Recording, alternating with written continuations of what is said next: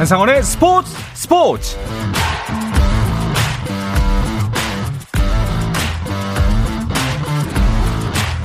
스포츠가 있는 저녁 어떠신가요? 아나운서 한상원입니다.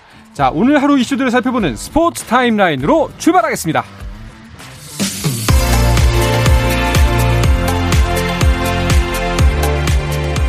네, 먼저 프로야구 경기 상황부터 보겠습니다. KBO 리그 데뷔전에서 팀 동료들의 수비 도움을 받지 못하고 고개를 숙였던 한화의 외국인 새 투수 라미레즈가 리그 선두인 SSG 랜더스를 상대로 첫 승에 도전하고 있습니다. 라미레즈 1회 선두 타자인 추신수에게 홈런을 허용하긴 했지만 그래도 잘 막아내고 있습니다. 7회 초 현재 한화가 3대 2로 앞서고 있습니다. 외국인 투수 로니를 방출하고 왼손 투수 파노니를 영입한 기아 2위 키움을 만났는데요. 1대1로 팽팽하던 경기 이정후의 방망이는 오늘도 불을 뿜었습니다. 5회 균형을 깨는 석점 홈런으로 키움이 앞서 나갑니다.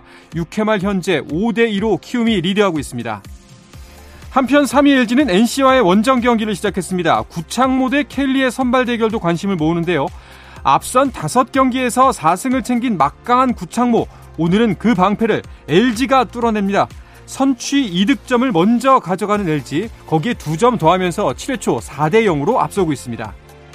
자, 5위 KT의 상대는 KT를 한 경기 차로 뒤쫓고 있는 6위 삼성입니다. 주중 경기를 통해서 양 팀의 순위가 바뀔 수도 있는 상황인데요. 박병호와 황재균의 back-to-back 홈런으로 두 점을 앞서 나가는 KT. 삼정이, 삼성이 다시 2점 뒤쫓았지만 다시 도망가는 KT입니다. 5회 초 현재 점수가 더 크게 벌어져서 KT가 10대 2로 앞서고 있습니다. 자, 마지막으로 두산 대 롯데의 경기도 볼까요? 스파크맨과 이영하의 맞대결 양 팀 한 점씩 주고받으며 팽팽한 접전을 이어가고 있습니다. 점수도 현재 동점인데요. 7회 초 현재 3대 3입니다. 네, 한국 여자 축구의 간판 지소연이 스포츠 전문 매체 ESPN이 선정한 전 세계 여자 축구 선수 랭킹 25위에 이름을 올렸습니다. ESPN은 전 세계 상위 50명의 여자 축구 선수를 발표하며 중원의 마에스트로라는 소개와 함께 지소연을 25위로 꼽았습니다. 지난해 18위에 자리했던 지소연은 올해 순위가 다소 내려갔고 1위는 바르셀로나의 미드필더 푸테야스가 차지했습니다. 네, 2021-2022 시즌 잉글랜드 프리미어리그 득점왕에 오른 토트넘 손흥민 선수의 벽화가 영국 런던 거리에 등장했습니다. 토트넘 소식을 전하는 스퍼스 웹 등은 SSN을 통해 손흥민의 찰칵 세레머니가 담긴 벽화를 공개했는데요. 그래피티 작가 그나셔가 작업한 이 벽화는 영국 북 런던의 스톤리 거리에 그려졌습니다. 그나셔는 자신의 눈 계정을 통해 손흥민의 벽화 사진을 올리고 이는 내 아들 데니를 위한 것이라며 영국계 아시아인인 아들은 최초의 아시아인 득점왕 손흥민을 닮기를 열망한다고 설명했습니다. 음주 운전 사고를 낸 프로농구 원주 DB의 포워드 배강률이 은퇴를 결정했습니다. KBL은 배강률에게 54경기 출전 정지와 사회봉사 120시간, 제재금 1천만 원의 징계를 내렸는데요. 은퇴를 선언한 배강률은 구단을 통해 프로 선수로서 잘못을 깊이 반성하고 KBL의 제재와 봉사활동 등의 조치를 성실히 이행하겠다고 전했습니다.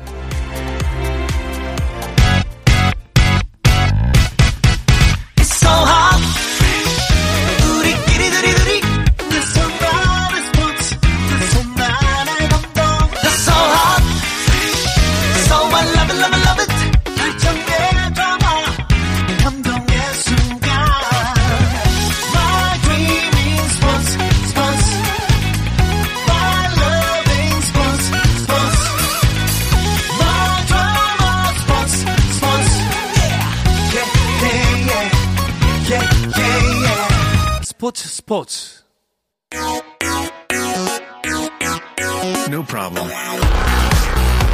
네, 다양한 스포츠 이야기를 나누는 정 PD와 김 기자 시간입니다. 정현호 KBS 스포츠 PD 그리고 중앙일보 새신랑 김지한 기자 나오셨습니다. 어서 오십시오. 안녕하세요. 네. 네. 김지한 기자 잘 다녀오셨어요? 네, 네. 어, 결혼하고 지난주 네. 한주 동안 신혼여행 갔다가 네, 어제 이제 업무 복귀했고요. 음. 또 여기 계신 두 분과 또 이제 여러 이제 스포츠 스포츠의 식구들의 네. 네, 또 많은 축하를 받으면서 아주 결혼도 잘 해냈습니다. 아, 다시 한번 축하드립니다. 네, 네, 행복하게 잘 살겠습니다. 특히나 네. 그 정현우 PD가 그날 정말 제가 또 이제 꽃을 이렇게 또 던졌는데 맞아요. 그걸 또 이제 받는 네. 아주 또 멋지게 야구 글러브를 끼고 네, 그러니까. 받는 그런 모습도 상당히 인상적이었고 정말 부끄러운 네. 장면이었죠. 기억에 길이길이 남을 맞아요. 바로 옆에서 보셨으니까. 그러니까요. 사진을 찍고 있었어 저는. 네, 네. 자, 그 김기한 기자 복귀와 함께 정말 그 사이 굉장히 많은 스포츠 소식이 쏟아졌어요. 네, 뭐 네. 권순우 선수가 어제였죠. 이 윈블던 대회에서 어 1회전에서 어, 이 노박 조코비치를 상대했죠. 그렇죠. 그러, 면서 굉장히 이 대등한 경기를 펼치면서 음. 말 그대로 젖잘싸 아쉽게 음. 1대 3으로 졌습니다만은 그래도 많은 박수를 받았고요.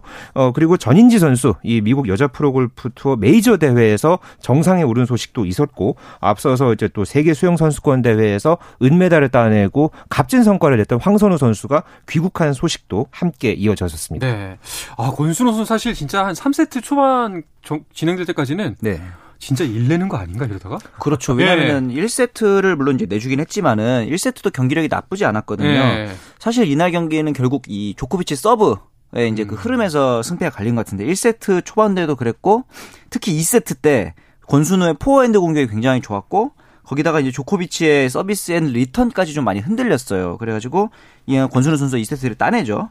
그런데 이 브레이크 싸움이라고 볼 수 있는 3세트부터 조코비치 서비스가 살아나기 시작합니다. 음. 그러면서 이제 조코비치의 서비스 그리고 리턴까지 좀 살아나니까 3세트까지 이제 조코비치가 리드를 잡게 되는 그런 상황이었는데 사실 권순우 선수도 마지막 어 4세트에 들어서 3세트 들어서면서부터 어 이제 계속 이제 브레이크를 노리면서 경기력 자체는 굉장히 좋았거든요. 네. 그런데 역시 어 조코비치가 좀 스타일상 slow starter라는 평이 많잖아요. 그렇죠. 어 그러다 보니까 이제 그 기량이 좀 올라오면서 전형적인 이제 그 경기 기록 중에서 좀 지켜볼 만한 게 어, 서브 에이스 그리고 서브 성공률이 좀 중요할 것 같은데 1, 2세트에서 조코비치의 서비스 성공률이 50%대였습니다. 음. 그런데 3세트에서는 어, 60, 총 경기 끝날 때까지는 61%까지 끌어올렸고요.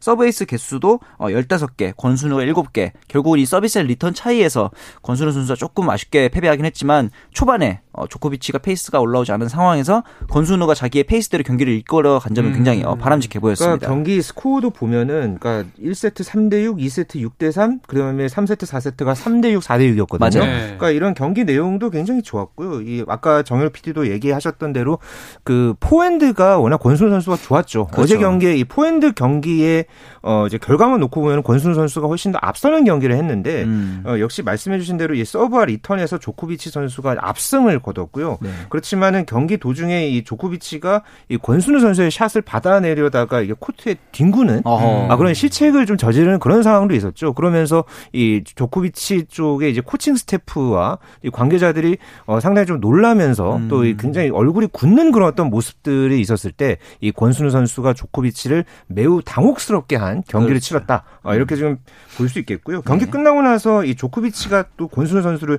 칭찬을 했죠. 네. 재능이 뛰어난 적수를 맞아서 좋은 음. 승리를 거뒀다. 이렇게 음. 이야기를 하면서 권순우가 포핸드와 백핸드 양쪽에서 굉장히 뛰어난 모습을 보여줬다. 네. 이렇게 상대 선수를 어, 경기력을 인정한 이런 어떤 조코비치의 어떤 이 모습을 보면서 또 이런 어떤 품격을 또 음. 한번 느낄 수 있었던 예, 그런 또 경기이기도 했습니다. 아마 테니스 팬 여러분들은 이 경기가 얼마나 대단한 경기였는지를 잘 아실 텐데 그잘 네. 모르시는 분들께서는 애초에 권수로 선수 뭐 우리나라 대표하는 테니스 스타긴 하지만 조코비치와는 객관적인 전력차가 어마어마했 잖아요. 그렇죠. 사실은 그럼에도 불구하고 이렇게 멋진 경기를 펼쳐냈다는 것이 굉장히 대견한 순간이었습니다. 음, 그것도 네. 어쨌든 메이저 네. 대회에서 네. 어, 이제 조코비치가 어 이제 지금 이번 경기에 어쨌든 승리를 거둠으로써 이제 남녀를 통틀어서 윈블던에서 처음 이 80승 고지를 밟은 그렇죠. 그런 선수가 됐거든요. 네. 이번 대회를 통해서 이 조코비치가 윈블던에서 통산 일곱 번째 우승을 노리고 있던 음. 예, 그런 상황이었는데 조코비치가 경기 중반까지 정말 힘들게 경기를 했단 말이에요. 그렇죠. 예, 경기가 끝나고 나서 그리고 이 관중들이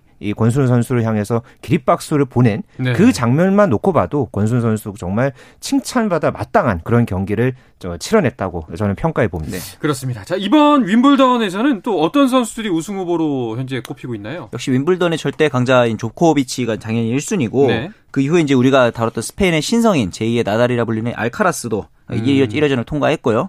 그 다음에 이제 특이하게 윈블던 홈그라운드인 앤디 머레이 선수가 또 이번에 오랜 그 부상을 겪고 이제 복귀를 선언했죠. 그리고 이번에도 이제 마찬가지로 1회전에서 승리를 했는데 다만 조금 이슈가 있었다면 이 마린 칠리치 이 선수가 이제 최근에 이제 복귀를 다시 꿈꿨는데 코로나19 이슈 때문에 이번에 기권을 하게 됐습니다. 음. 이 부분만 빼고 나머지 이제 대부분의 선수들은 1회전에서 어, 대부분 통과하면서 순항하는 모습입니다. 그리고 라파엘 나달은 아직은 경기를 치르지 않았는데요. 네. 나달이 3년 만에 경, 이 윈블던에 나섰거든요. 음. 또 최근에 그 프랑스 오픈 치르고 나서 좀 부상 때문에 조금 좀 어려움을 겪는 게 아닌가 약간 걱정을 했습니다만은 다행히 치료를 잘 받고 이번에 윈블던에 출전을 하게 됐고요. 네. 어, 2010년에 마지막에 우승을 했습니다. 그러니까 프랑스 오픈에서는 어. 절대 강자였는데 윈블던에서는 2010년에 우승하고서 이번에 12년 만에 우승에 도전을 하고요. 어, 1회전에서 세계 랭킹 42위인 아르헨티나의 프란시스코 세른돌로와 네. 어, 상대하게 됩니다. 그렇군요. 여자부 경기 같은 경우에는 세레나 윌리엄스가 복귀한다고 해서 큰 화제가 됐었죠. 그렇죠. 한때 예. 이 여자부의 절대 강자였는데 어, 1년 만에 이 여자 단식에 복귀를 하는데 공교롭게 마지막 대회가 또 지난해 윔블던 음. 단식 1회전이었습니다. 이때 이제 발목 부상으로 기권패를 하게 됐었는데 메이저 대회에서 1회전에 탈락한 게 어, 그 당시 무려 9년 만이었습니다. 네. 2012년 프랑스 오픈 이후 처음이었는데 그 이후에 이제 이 세리나 선수가 공식 경기에 전혀 나서질 않았기 때문에 네. 지금 세계 랭킹이 천위권 바깥이 100위권도 네, 아니고 1204위까지 음. 지금 내려와 있습니다. 아, 그래서 네. 이번 대회도 사실은 와일드 카드로 어, 참가를 하게 됐고요. 그래서 이 복귀가 과연 화려한 컴백이 될지 아니면은 어, 은퇴를 앞두고 마지막으로 타오르는 불꽃일지 음. 이 부분에 대해서 이제 BBC랑 해외 방송에서도 관심이 많고 예전에 강자가 윌리엄스였다면 세레나였다면 지금은 역시 시비옹테크 그렇죠, 천하잖아요. 네. 이 시비옹테크가 지금 35연승 중입니다. 음. 이 35연승이 2000년 이후에 2000년대가 아니고 2000년 이후에 단식 최다 연승의 타이 기록이잖아요. 그래서 어 시비옹테크가 이번에 프랑스 오픈에서도 우승을 했고 하신데 사실 이 선수가 윈블던에서는 16강이 최고 기록이기 때문에 이 35연승에 이어서 또 한 번 우승을 할 수 있을지도 가장 큰 관심사입니다. 네.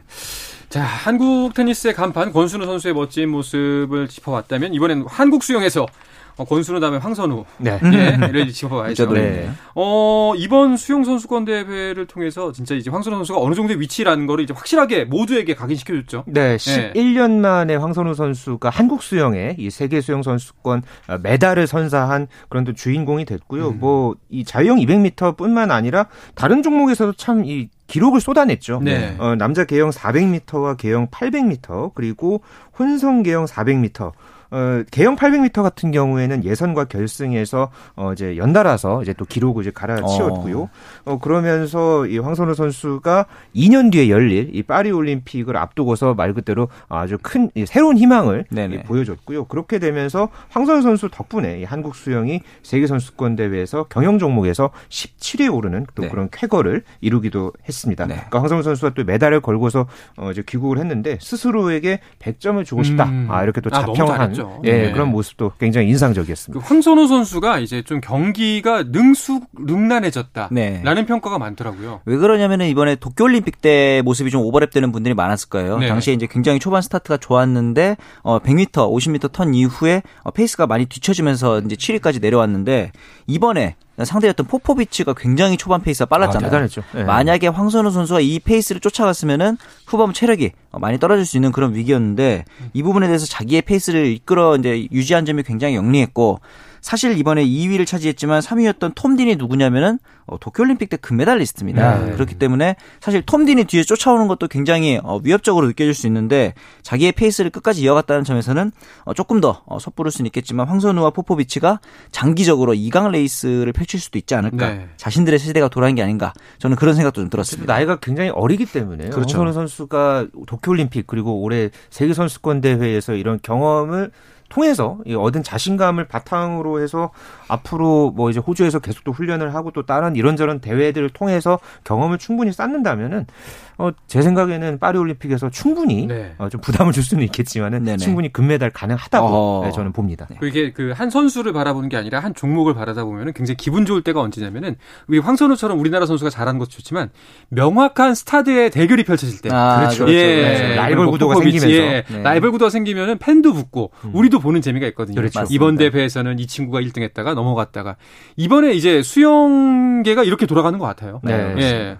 그 이번에 포포비치, 네. 황선우 또 누가 있죠? 이번에는 또 이제 2000년생이니까 그나마 좀 나이가 많습니다. 네. 왜냐하면 황선우가 2003년생, 네. 어, 포포비치 2004년생이니까 셋 중에 맏형이라고 볼 수 있는 어, 이 밀라비 밀라크 선수가 있습니다. 크리스토프 음. 밀라크가 이 헝가리 선수인데 접영에서는 이 밀라크 선수가 100m랑 200m를 모두 석권했어요. 그러면서 이제 어, 자유형에서는 황선우랑 포포비치 그리고 밀라크 선수가 200m에서는 또 세계 신기록을 세웠기 때문에 이 세 선수의 대결 이 부분도 이제 어, 경영 종목에 있어서는 좀 재밌는 대결이 될 것 같습니다. 다른 선수가 또 있다면은 이 개인 혼영 종목에 200m와 네. 400m에서 어, 우승을 차지한 프랑스의 레옹 마르샹이라는 음, 선수가 있는데요. 네. 이 선수도 2002년생입니다. 어, 작년에 원래 도쿄올림픽에서는 개인 혼영 400m에서 6위였고요. 네. 어, 200m에서는 18위였는데 어, 이 선수가 올림픽 직후에 미국으로 유학을 갔습니다. 음. 그러니까 부모님이 미국 가서 제대로 한번 배워서 제대로 한번 일을 내보자 해가지고 음. 유학을 갔는데 여기서 지도를 이제 누구한테 받았냐면은 밥 보문 코치 그러니까 과거에 마이클 펠프스를 아. 지도했던 이 보문 코치에게 어 이제 받았거든요. 그리고서 지금 기량이 급성장해서 이번에 개인 운영 200m, 400m를 석권을 했는데 네. 이 마르시앙을 두고서 이 보문 코치가 과거의 펠프스를 보는 것 같다. 야. 이렇게 칭찬을 하기도 했습니다. 네. 그러니까 지금 이렇게 2000년대생의 어 이제 급성장이 이번 이 세계 선수권에서 그러네요. 확실하게 떠올랐기 때문에 이제는 확실하게 이 수영계가 이 펠프스 시대는 완전히 뭐 작별을 고했다 이렇게 네, 볼수 그렇죠, 있겠고요. 그렇죠. 네. 이번 세계 수영 선수권이 하나의 신 호탄이 되는 무대였다 음. 어, 그렇게 보여집니다. 확실히 이제 수영계는 여러 영웅들이 활약하는 전국 시대에 돌입한 것 같습니다. 네. 자 그리고 또 한 가지 기쁜 소식 그 LPGA 투어에서 전해진 전인지 선수의 우승도 굉장히 반가웠어요. 네, 정말 이 전인지 선수가 메이저 대회에서만 벌써 세 번째 우승을 차지했고요. 음. KPMG 여자 PGA 챔피언십에서 예, 렉시 탐슨 그리고 호주 교포인 이민지 선수 이 두 명을 제치고 어, 우승을 차지했습니다. 만약에 이 오는 8월에 이 영국에서 열릴 ARG 여자 오픈에서 정상에 오른다면은 이 커리어 그랜드 슬램을 음. 달성하거든요. 그러니까 통산 4개 메이저 대회를 석권하는 이 기록을 달성하는데 이게 그동안에는 여자 골프 역사상 박인비 선수를 비롯해서 단 7명만 갖고 있는 대기록입니다. 음. 이 기록에 전인지 선수가 8월 영국에서 열릴 대회에 이제 도전을 하게 됩니다. 특히나 이번 우승이 이제 3년 8개월 만에 힘겨운 우승이었어서 의미가 깊잖아요. 그렇죠. 그 전까지 네. 말씀하신 대로 굉장히 좋은 커리어를 쌓아왔는데 3년 8개월 만이라는 거는 말이 3년 8개월이지 그렇죠. 거의 예, 굉장히 긴 기간이죠. 몇십 대회 동안 이제 우승이 네. 없었던 그렇죠. 거고 그동안 버티고 있다는 것도 쉽지 않은 일이고 그래서 어, 경기 후에 인터뷰를 보니까 살짝 울먹거리는 모습도 음, 있었고 네. 이 경기 흐름 자체도 이 렉시 톤슨과의 경기 흐름이 굉장히 박빙이었기 때문에 또 마지막에 불운으로 우는 거 아닌가 전희지 선수 입장에서는 굉장히 마음이 답답했을 텐데 마지막에 어쨌든 좋은 결과가 나온 것 같아서 다행입니다. 그러니까 전희지 선수가 그 동안에 좀 악플에도 많이 시달렸고요. 네. 또 2020년 같은 경우는 할머니가 또 돌아가시면서 상당히 좀 마음고생을 많이 하고 우울증까지 겪었다고 해요. 네. 그런데도 이제 팬들의 응원과 또 자신의 의지로 어, 이걸 이겨내고 다시 이렇게 활짝 웃으면서 우승하는 골퍼가 됐고요. 또 세계 랭킹도 이렇게 되면서 33위에서 12위로 21계단이나 상승을 하면서 이제 톱10 진입까지 바라보게 됐습니다. 그렇군요. 자, 이제 하나만 더 우승하면 크랜, 그 커리어 그랜드슬램을 할 수 있다고 하니까 더욱더 네. 힘을 내줬으면 좋겠습니다. 네. 자, 이제 메이저리그 이야기로 넘어가 볼까 하는데요. 그 전에 잠시 쉬었다 오겠습니다.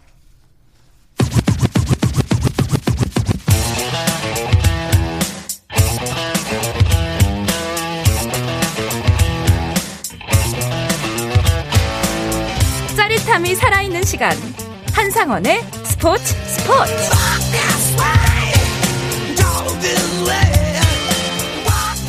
자, 어떤 스포츠 이야기도 나눌 수 있는 시간 정 PD와 김 기자 시간 듣고 계시고요. 정현호 KBS 스포츠 PD, 일간 스포츠의 김지한 기자와 함께하고 있습니다.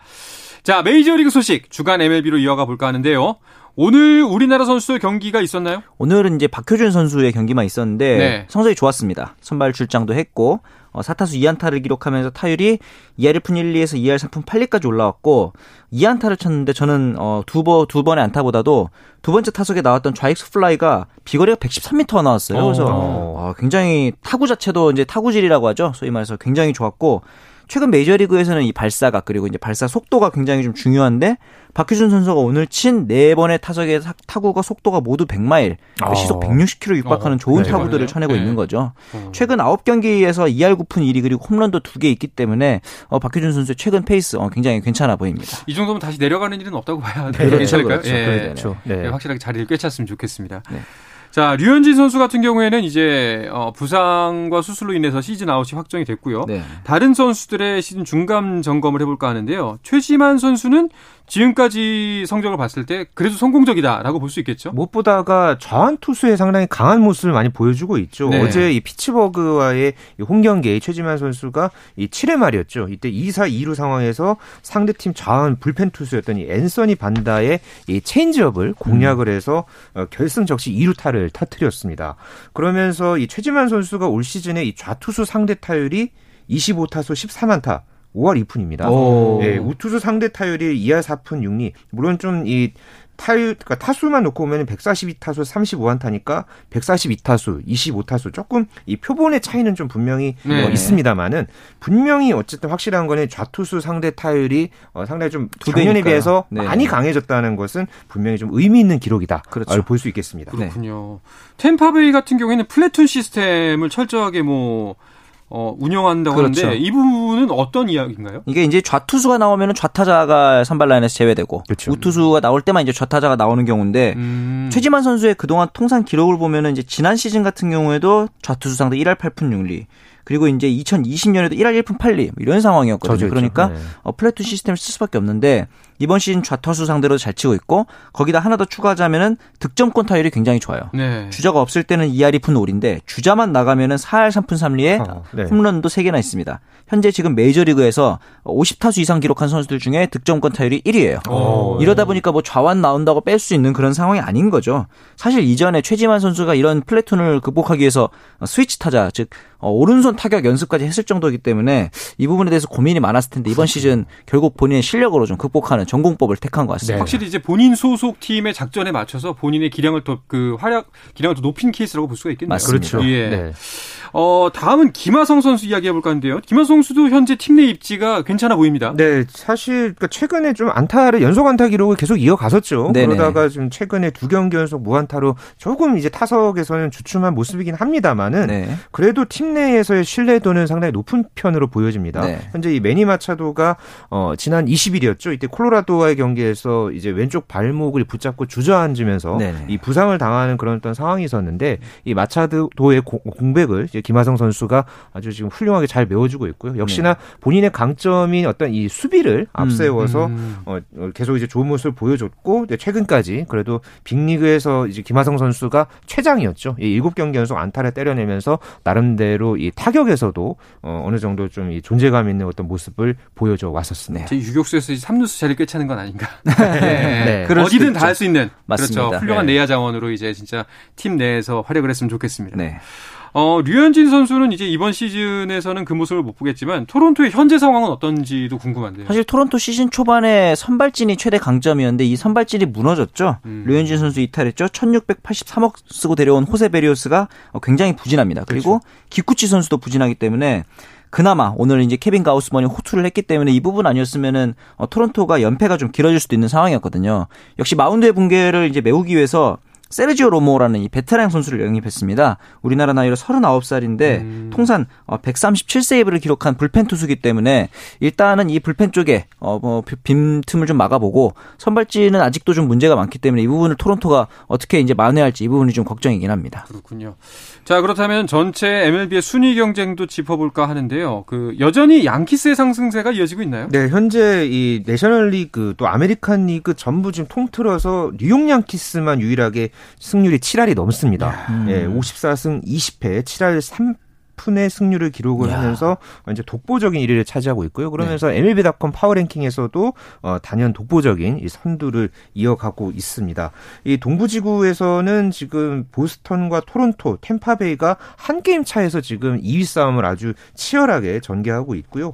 어, 아메리칸 리그 중부지구에서는 미네소타가 선두를 달리고 있고 서부지구에서는 휴스턴이 역시나 독보적인 선두를 달리고 있습니다. 네. 내셔널 리그에서는 동부지구의 뉴욕 메츠 그리고 음. 중부지구의 미러 밀워키 그리고 서부지구의 LA 다저스가 선두를 달리고 있는데 서부지구 같은 경우에는 다저스가 꾸준하게 이제 선두를 이어가다가 최근에 조금 이제 주춤한 사이에 샌디에이고가 많이 올라왔죠. 그렇죠. 지금 한 게임 반차까지 추격을 하면서 오는 주말에 이두 팀이 또 맞대결을 합니다. 맞습니다. 예, 이 두 팀의 이제 결과에 따라서 어, 이 서부지구의 판도가 또 어떻게 바뀔지도 역시 앞으로 관심사입니다. 네. 야, 그런데 지금 시즌 중반이라고 보는데 아직도 승률이 7할 3푼이라고요? 그러니까 말이에요. 네, 대단합니다. 그 이런 양키스의 저력, 뭐 강력함을 얘기할 때 에런 저지 선수의 활약을 빼놓을 수가 없겠죠. 사실 이 최근에 양키스가 좀 타격 슬럼프가 있었어요. 어느 네. 정도였냐면은 25일 날 휴스턴한테 이제 무안타로 노히트로 묶였는데 어, 그 이후에 또 이제 그 다음 경기에서도 7회 말에까지 노히트였단 말이죠. 스탠튼의 홈런 전까지. 네. 굉장히 최근 들어서 급격한 타격 슬럼프였는데 어, 스탠튼의 홈런, 그 다음에 르메유의 동점 투런, 그리고 이제 에런 저지의 끝내기 쓰리런 홈런. 하나, 둘, 셋. 이 홈런 세 방으로 결국 이제 네. 역전을 하면서 홈런 페이, 페이스를 탈출했는데 에런 저지 현재 홈런 페이스는 62홈런 페이스입니다. 네. 아, 오랜만에 이 메이저리그에서 60홈런 타자를 어, 다시 볼 수 있게 있게 될지 이 부분도 좀 관심이 그러니까 갑니다. 에런 저지가 지금 최근에 사실 또 연봉 조정과 관련해서 좀 이슈가 있었죠. 네네. 어, 그러다가 결국 구단과 이제 막판 줄다리기 끝에 결국은 올 시즌 연봉을 1,900만 달러로 확정을 지었는데 네. 공교롭게 그러니까 이 연봉 스트레스를 완전히 날리고서 그 당일날에 휴스턴전에서 9회 말 끝내기 안타로 이제 승리를 거뒀고 맞아요. 예, 어제 경기에서 또 끝내기 홈런까지 음. 어, 이렇게 되면서 지금 만약에 이 페이스대로 가면은 이제 60 홈런, 뭐 62홈런 페이스까지 지금 칠 기세고요. 그러니까 여기다가 양키스가 우승을 하고 또 아메리칸 리그 MVP까지 받게 된다면은 음. 아 이쯤 되면은 이 메이저리그 역대 최고 몸값까지도 가능할 네. 것이다. 아, 이런 지금 전망이 나오고 있습니다. 연봉 1,900만 달러면 약 200, 한 20억? 200, 한 40. 지금 이제 환율이 올랐으니까. 생각하기에도 네. 슬픈 금액인데. 네. 뭐 스트레스 받겠다고. 아. 네. 자, 또 어떤 선수의 활약이나 소식이 그날 지난 MLB 이, 화제가 됐었나요? 이대로면 이제 아메리칸 리그 MVP는 저지가 유력하죠. 네. 그렇다면 내셔널 리그 MVP가 누구냐인데, 음. 유력했던 무키 베츠 브라이스 하퍼가 모두 부상으로 지금 이탈한 상태입니다. 아. 그 자리를 노리고 있는 게 이 35살의 폴 골드슈미트인데 현재 어, 타율 1위까지도 이제 탈환을 했고 홈런 3위, 출루율 OPS도 1위 이런 상황이기 때문에 이 선수가 근데 데뷔 12년 동안 MVP가 없었어요. 굉장히 음. 어, 수준급의 선수였음에도 불구하고 그래서 35살에 데뷔 12년 만에 첫 MVP 탈지 이 부분이 또 이제 관심이 주목됩니다. 네, 또 짚어볼 만한 메이저리그 소식 어떤 게 있을까요? 어제 그 LA 엔젤스와 세이, 시애틀 메리너스 이 두 팀 간의 난투극이 벌어졌죠. 어, 봤습니다. 예, 네. 좀 보복구를 의심할 수 있는 그런 음. 상황 때문에 결국은 양팀 선수들 그리고 감독까지 퇴장을 그렇죠. 당했고요. 결국은 여기에 대해서 오늘 메이저리그 사무국이 어, 이제 관련 징계를 12명에게 맞습니다. 어, 출장 정지 처분을 내린 그런 이슈가 주목받았습니다. 네, 뭐 약간 뭐 팀끼리 경쟁을 하다 보면 그런 순간이 벌어질 수 있었지만 어제 같은 경우는 진짜 어 난투국이더라고요. 경기장에 막 아이스박스를 예, 예, 하고 예. 관중들한테 손가락 욕설하고 예. 근데 이제 이 과정에서 관중석에서 보던 여자 아이가 우는 모습이 또 이제 잡혀 가지고 아. 팬들의 비난을 받았는데 다행히 어 이제 선수들끼리 경기 끝나고 이 아이 만나가지고 사진도 찍어주고 음. 네. 활짝 웃는 모습이 잡혀서 그나마 좀 덜 비난을 피하긴 했습니다. 네. 뭐 강력한 의사 표명을 할 수 있겠지만 이런 거는 절대 지양해야겠습니다. 그렇죠. 네. 자 알겠습니다. 자이 이야기를 끝으로 이번 주 정 PD와 김 기자는 마치도록 하겠습니다. 정현호 KBS 스포츠 PD 일간 스포츠의 김 지한 기자와 함께했습니다. 오늘도 고맙습니다. 감사합니다. 감사합니다. 자, 내일도 저녁 8시 30분입니다. 아나운서 한상원이었습니다. 스포츠, 스포츠!